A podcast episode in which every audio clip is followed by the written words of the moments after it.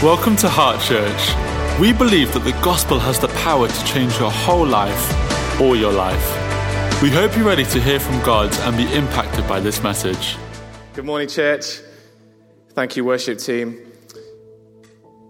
Well, we're going to be continuing our Inside Out series this morning, as Harriet mentioned. And yeah, we're going to be looking at spirit today. So, uh, this week and next week, we're going to be looking at spirit. I'm obviously speaking this morning, and then Pastor Malcolm is going to speak uh, next week to speak also on spirit and to wrap up our series. So, my message today is going to have three parts to it. Okay, the first part is um, I want to talk about what is our spirit. So, uh, if you're thinking, I don't know what he's about to talk about, don't worry. Hopefully, I'm going to give you an idea of what we mean by our spirit. And in that, we're going to look at some pretty core beliefs uh, in our faith as Christians. Uh, or if you're not a Christian, then hopefully you're going to learn something about what we actually believe as Christians today. Then the second part of my message I want to talk about, then building on that foundation, the, our core, not just to, uh, to receive the Holy Spirit and have a spirit within us, but also then to walk and live spiritual lives.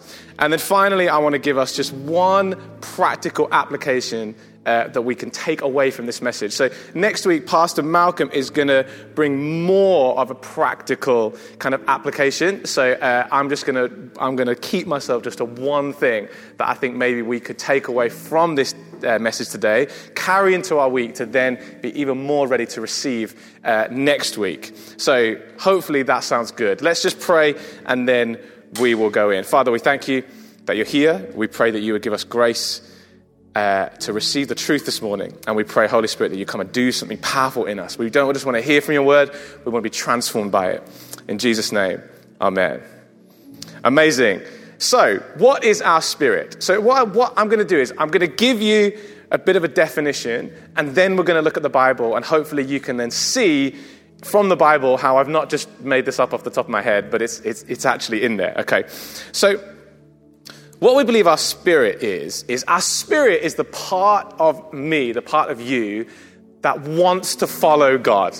Your spirit is that part of you that is drawn towards doing the right thing, living the right way, living the way that God has called us to do. That part of you is your spirit. But what's really important is that the Bible is really clear that maybe unlike the body or our soul that we've looked at over the last three weeks, maybe unlike those, we don't just have a spirit as a default because we're a human being. But the Bible says that we have a spirit only because the Holy Spirit, God the Holy Spirit, has come and live, has come to live in us when we receive Jesus as our Lord and Savior.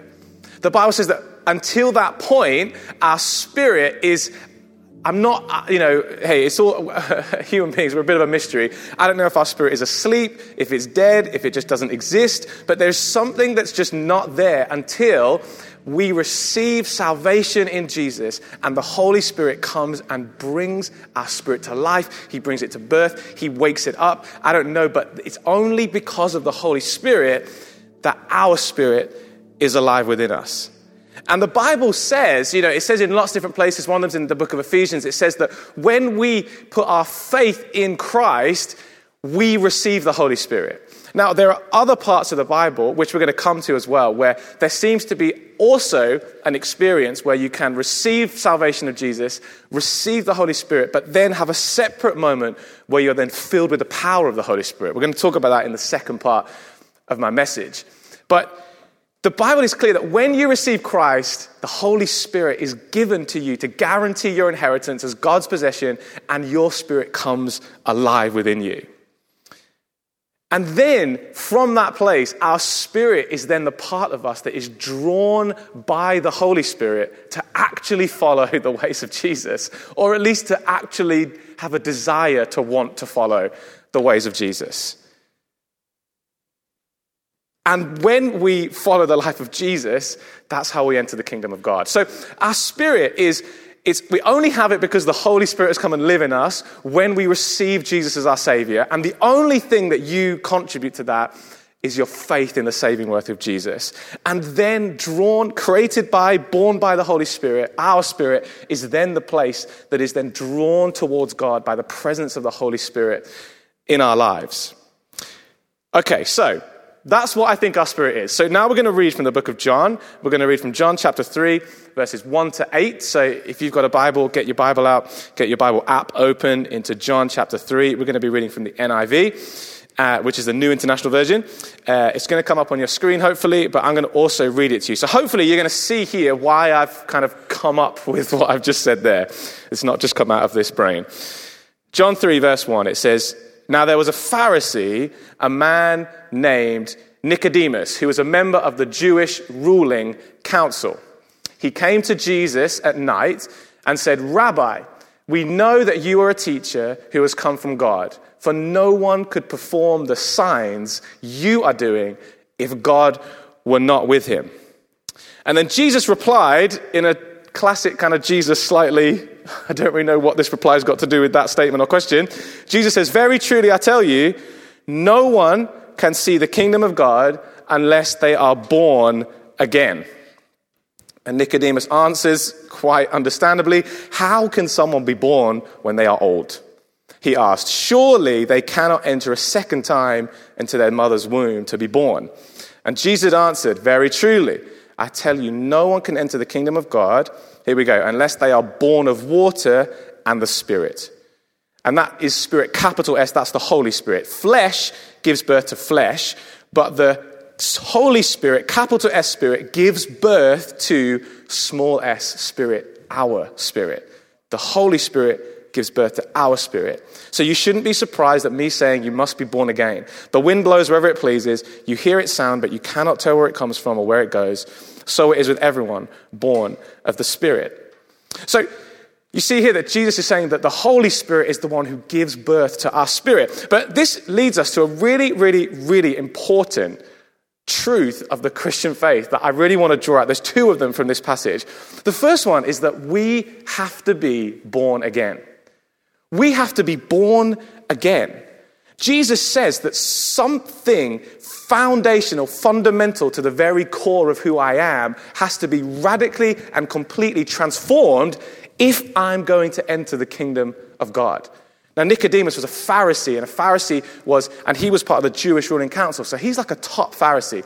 Pharisees were teachers of the Jewish law. So, this guy, in terms of doing the right thing, he would have known absolutely everything to do to do the right thing. And Jesus says, even you, Nicodemus, every single cell in your body, every single part of who you are needs to be completely taken away and born completely again if you're going to enter the kingdom of God. This is a big claim. And he says here that you've got to be born of water and of spirit. That's in verse 5. He says they're to be born of water and of spirit. Now, water here, he's talking about being washed and cleansed of our sins. Now, Jesus hasn't done this yet, but we can speak in past tense. He's talking about his death and resurrection that would wash away our sin and take away the burden of our sin and our shame, and that he would rescue us. And he says, not only do you need to be born of water, uh, which, you know, that theme of water, you know, is all throughout the, the New Testament. Ephesians chapter 5 talks about us being washed so that we would be holy and righteous in his sight. That's what it's talking about, Jesus' salvation. And we're supposed to be born of spirit. Which, again, as we've said already, when we receive Christ, the Holy Spirit comes into our lives. So Jesus is saying, if you're going to enter the kingdom of God, every single part of who you are, however good, however bad, however normal, however abnormal you feel that you are, has to be radically transformed by Jesus if we are to be holy like he is holy, if we're to be righteous like he is righteous, if we're to enter relationship with Jesus. Which leads us on to the second really important thing to remind ourselves with is that that whole process comes from God alone. You and I, we can't do anything to make that happen which is quite a humbling thing because it says all those things that you and I really do enjoy taking credit for, all those things that we feel like, no, but I've been quite good here and I've been quite good there, but I'm in general a good person over here. Jesus says none of them actually count for anything when it comes to your standing before God. Jesus has taken everything. That's a humbling thing. For a man like Nicodemus, who has lived his life trying, sometimes good, probably sometimes in a proud way, trying to do everything right in order to please God, that would have been an incredibly humbling experience. To receive a teaching that says, hey, you have to be born completely again, and none of this is going to come from you. but you know what? It's also an incredibly, it's also an incredibly liberating thing. Because you know, however, however um, great we sometimes kid ourselves to think we are, deep down we know we're not that good, I think. Even if you've been lying to yourself for a long, long, long, long, long time, deep down we know, I think, that there is pride in us, and there is arrogance in us, and there is insecurity in us, and there is selfishness in us, and there is hypocrisy in us. We all deep down know this. And Jesus is saying, every single thing that I would require of you to enter my presence, I am going to give you. I'm going to give it all to you, and none of it's going to come from you. Which means, A, you, need to, you don't need to try and keep earning your way to it, but you need to be humbled, but also you need to be freed because, hey, this is, I'm, not only am I asking a lot of you, and I'm telling you it's impossible, but I'm going to make the way for you. I've done it all for you. In here in, in, in John, he talks about flesh giving birth to flesh, but Holy Spirit giving birth to our spirit. And flesh here is, is like our natural lives away from God. That's our flesh, is our natural lives away from God. We can do bad things and we can do good things in our flesh, but the Bible says that flesh, human effort, my effort away from God, cannot give birth to anything other than flesh. Even the greatest works of the greatest person, if it's done in the flesh, cannot give birth to the life of the Spirit. Only the Holy Spirit can do that. But this idea is actually not brand new. Jesus is teaching it, but it was present in the Old Testament. It was prophesied through the prophet Ezekiel, prophesying to the people of God. In Ezekiel chapter 36, verse 26 and 27, this is what God said to his people. He said, This was prophesying of the future. He said, I will give you a new heart and put a new spirit in you. I will remove from you your heart of stone and give you a heart of flesh. Now, flesh is the same English word that we used before, but here it's being used in, in, contrast to a heart of stone. Here in the Old Testament, it's being used to say something that's moldable, malleable. So I know it's the same English word, but let's not get confused by that. And then he says, I will put my spirit, capital S, my Holy Spirit in you and move you to follow my decrees and keep my laws. So God says from the Old Testament that not only will I put my spirit in you, but the desire to follow my ways, even that is from me. You don't even have to come up with that. I will put my Holy Spirit in you and will move you towards doing what I want you to do. Isn't that amazing that not only does God take care of everything in terms of our standing before God, but He says, This Holy Spirit that I'm going to put in you, I'm going to give you a new heart and a new spirit, but my spirit will actually draw you towards living the way that you should live. Even that doesn't come from my effort. That is all given to you by God. And you know, I want to say that if you are a Christian today, why don't just take a moment of thankfulness? Take a moment of humility and say, God, wow, I need to remind myself again that none of this is from me. None of this is my self effort. None of this is because of what I earned or what I did. It was all because of you. And even the very desire to want to follow you has not come from me. Even that has come from you. And all I do is just put my faith in you, and I get to enter the kingdom of God. And if you're listening to this and you're not a Christian, then I want to say that, you know, our belief is that is that you really need Jesus, but He has already given you everything that you could possibly need. You don't have to earn your way. You don't have to, you don't have to somehow sort your life out in order to come to God. He is already here, ready to wash you in water and with spirit. So that is what our spirit is. Hopefully, that those couple of verses in the Bible have helped us to see what our spirit is, and that what I said wasn't just completely random, but it's rooted in the Bible. But now I want us to move into the second part of my message, which is that we're not just called to be saved. We're not just called to be washed in the water in the Spirit. The Bible is so clear. You just read your New Testament that, you, you know, anything from Matthew onwards, you read that and you will see that we are called to live a life following the leading of the Holy Spirit. We're called to live spiritual lives. We are called to be people that live from our spirit, not from our flesh. We're supposed to be people that live empowered by the Holy Spirit, enabled by the Holy Spirit, drawn by the Holy Spirit into the life of Jesus. And another word for what I've just said then is that we're called to be disciples. You know, life in the Spirit, spiritual life, life following the leading and drawing of the Holy Spirit is the beginning, the middle, and the end of Christian discipleship. We never move beyond that. If you've been a Christian for one minute, I tell you, your spirit is alive and kicking. And the greatest thing that you could do right now is to pray, Holy Spirit, lead me. If you've been a Christian for 50 years and you, you know, and you know God really well, I think the greatest prayer that you could pray right now is, Holy Spirit, lead me. We never graduate from this. We never build up to it. It's there from the very beginning, through the middle, to the end, through highs and lows, through good, through bad. This is the very, very, very heart of what it means to be a Christian. Is the Holy Spirit drawing my spirit into the life of Jesus. And all I keep doing is taking step by step in faith, in faith, in faith.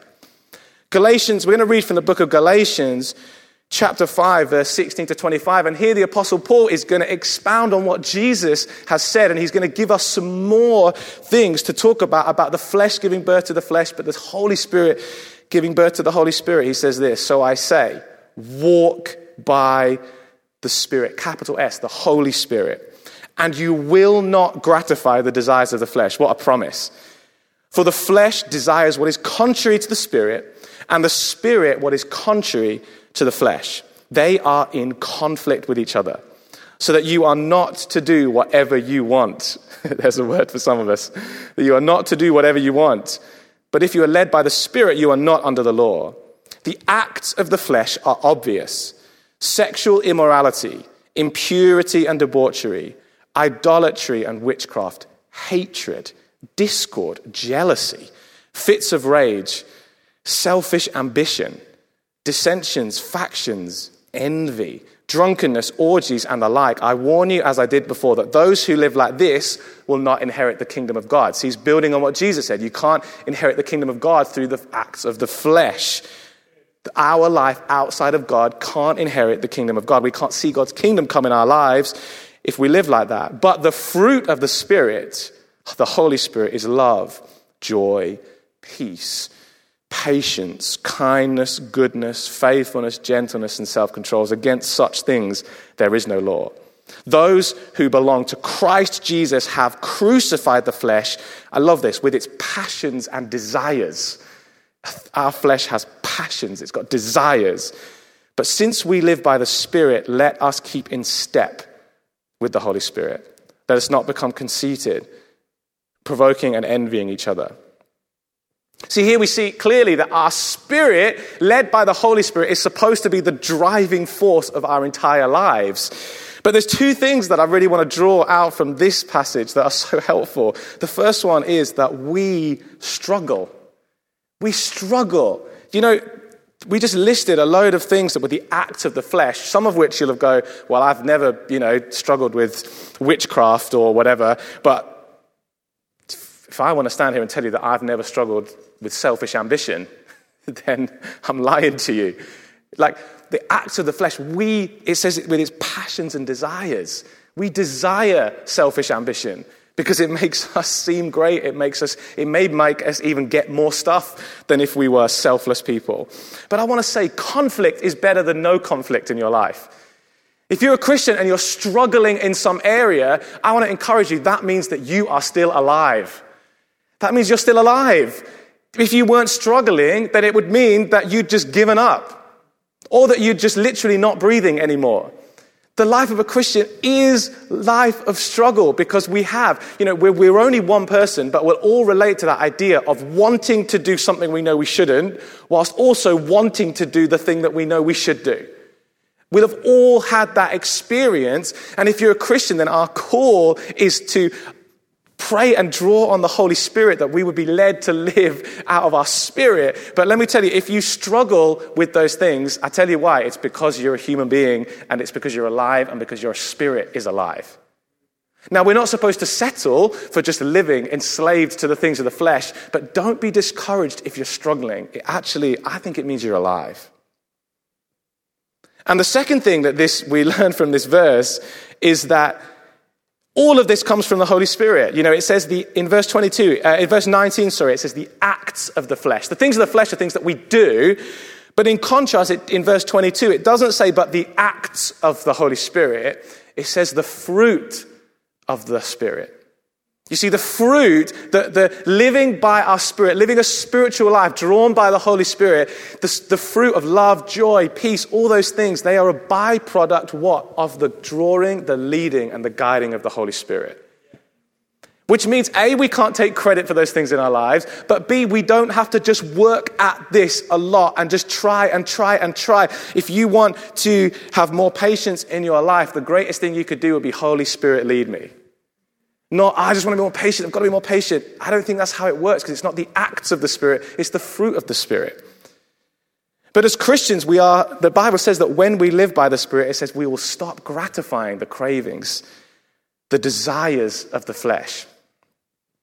And when we do that, we stop being enslaved to sin so much. I think our lives become better. They become more fun. They become more freeing. They become more the real me is present.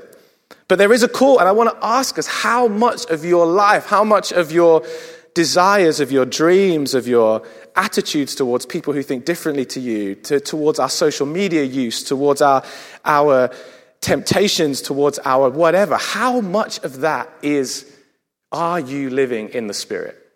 How many of those things are we inviting the Holy Spirit to be the one who leads and guides us into those things? The things that you're struggling with, you know, let me give you an example. You know, let me give you a practical example. If you're trying to be more healthy and you've got, and someone offers you chocolate, right? We've all had that experience where I really want to eat the chocolate, but I also really want to not eat the chocolate, right?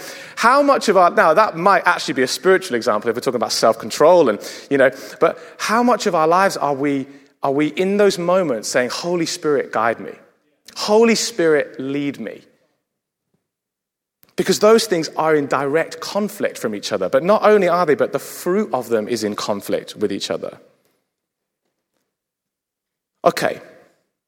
So let me, just to finish with, let me give us one thing that maybe we could do out of this. So we've taught that our spirit is, is created, made alive, come awake by the Holy Spirit when we receive Jesus. And now our spirit is that part of me drawn by the Holy Spirit is now that's the part of me that, that, that enters into the kingdom of God. It, the Holy Spirit is the one who shows me Jesus. It's the part of me that is drawn towards living the way that God does in contrast with the flesh. So, how do I actually start doing that? You know, if you're addicted to pornography, how do we actually start to go about the process of becoming free from something of the flesh towards living the way that God wants us to do? If you are obsessed with what people think about you, or you've got selfish ambition or jealousy embedded into who you are, how do we actually start to go about living and experiencing the fruit of self control and of love and of patience in our lives, as opposed to the desires that are so strong and the passions that are so strong of our flesh? How do we go about living? As a disciple? Well, if you know me, then you know I'm going to say we're going to go to the Bible.